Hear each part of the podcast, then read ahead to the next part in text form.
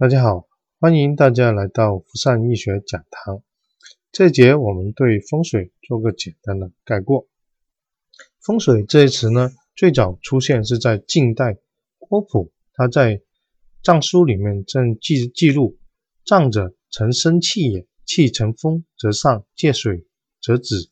古人聚之使不上，行之使有止，故称之为风水。而风水之法呢，得水为上。而长风次之，也就是说啊，风水一词最早是应用在阴宅的，也就是应用在坟地、和占地和墓地为主的。但是现代我们讲的是家居风水，所以我们说用通俗的语言来归纳呢，其实就是风水是研究人、自然与建筑环境的一个学问。古时候呢，把自然啊就称为天道。这个天道的话呢，他说只要你是符合自然规律的，那居住环境呢就称为吉祥。如果是违背自然规律的这个环境呢，就容易放凶险。那我们举个例子哈，为什么说风水是研究人、自然、建筑环境的一个规律呢？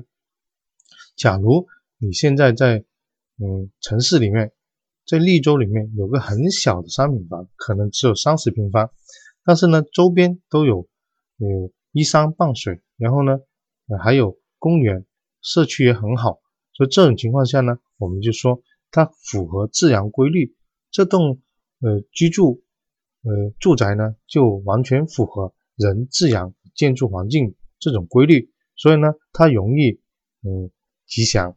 但是假如我们又举个例子，假如你现在有个豪宅，可能是一千平方，但是呢它建在沙漠里面，可能水。源又不是很充足，这样子情况下呢，也就是说这个住宅已经违背了这个自然规律，所以呢就容易放凶险。所以说风水最终归纳就是研究人、自然与建筑环境这三者之间的一个学问，而它的目的呢就是要达到这三者的和谐统一。所以呢，古人称这种情况为天人合一，也就是说无论是建筑。是怎么跟人还是要自然三者都要统一和谐起来，才称之为天人合一。而风水又分为阳宅风水跟阴宅风水。阳宅风水指的是现人居住的住所，也就是说商品房、自建房、商铺、厂房、写字楼这些都可以归纳为阳宅风水。而阴宅风水的话呢，是指亡者的居所，也就是说坟地、公墓。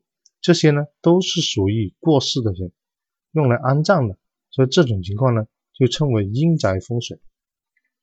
而这节呢我们就讲到这里，也就是说让大家大概明白风水它是研究人、自然与建筑环境这三者之间的关系，而且呢风水又分为阳宅风水和阴宅风水之分。所以这节讲到这里，谢谢大家。